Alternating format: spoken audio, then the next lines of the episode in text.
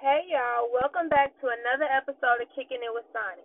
It's your girl Sonny. Listen, I don't know how I feel right now. I've been in so many situations where people who are not black or African American or consider themselves colored are saying the word nigga.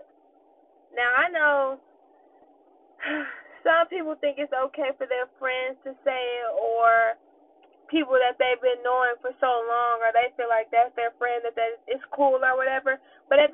Y'all have to understand that some people are not comfortable with that. If you are not considered black or African American, we don't like to hear you say that if it's in a song or if it's just you having a regular conversation. That's just not something that I'm here for. You know what I'm saying? Like I'm totally with it being okay for everybody not saying it rather than y'all saying it. You know what I'm saying? Like, I'm black, call my friends my nigga. I'm gonna say it probably. It's gonna happen. My mom told me it's not good to say in a work setting, which I understand and can respect 110%. Okay, cool. I done been at work, y'all, and a white person has said to a black boy in the back, in the kitchen, said, nigga, stop playing with me. But hold on, who are you talking to, ma'am? I got your nigga, you know what I'm saying? That automatically makes me get very defensive. It's not even culturally correct, I feel like, you know?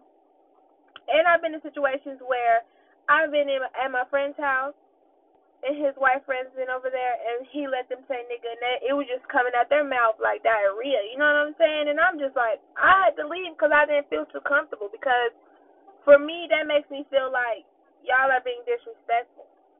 There's no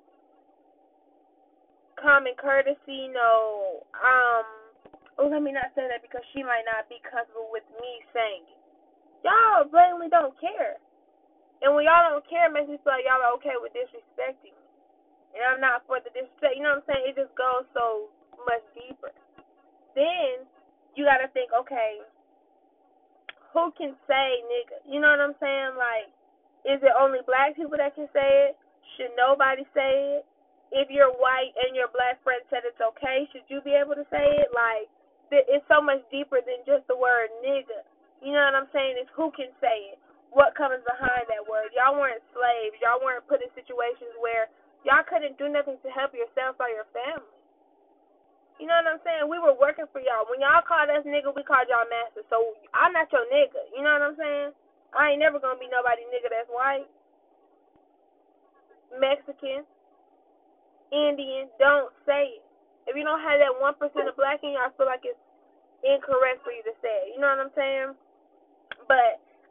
I'm getting deep on this topic because y'all, y'all don't even know how real this is to me. Like I feel it on a different level. But before I go too deep into it, we got some surprise guests coming in talking about their opinions. So we're gonna see what's up. All right, I'll be right back.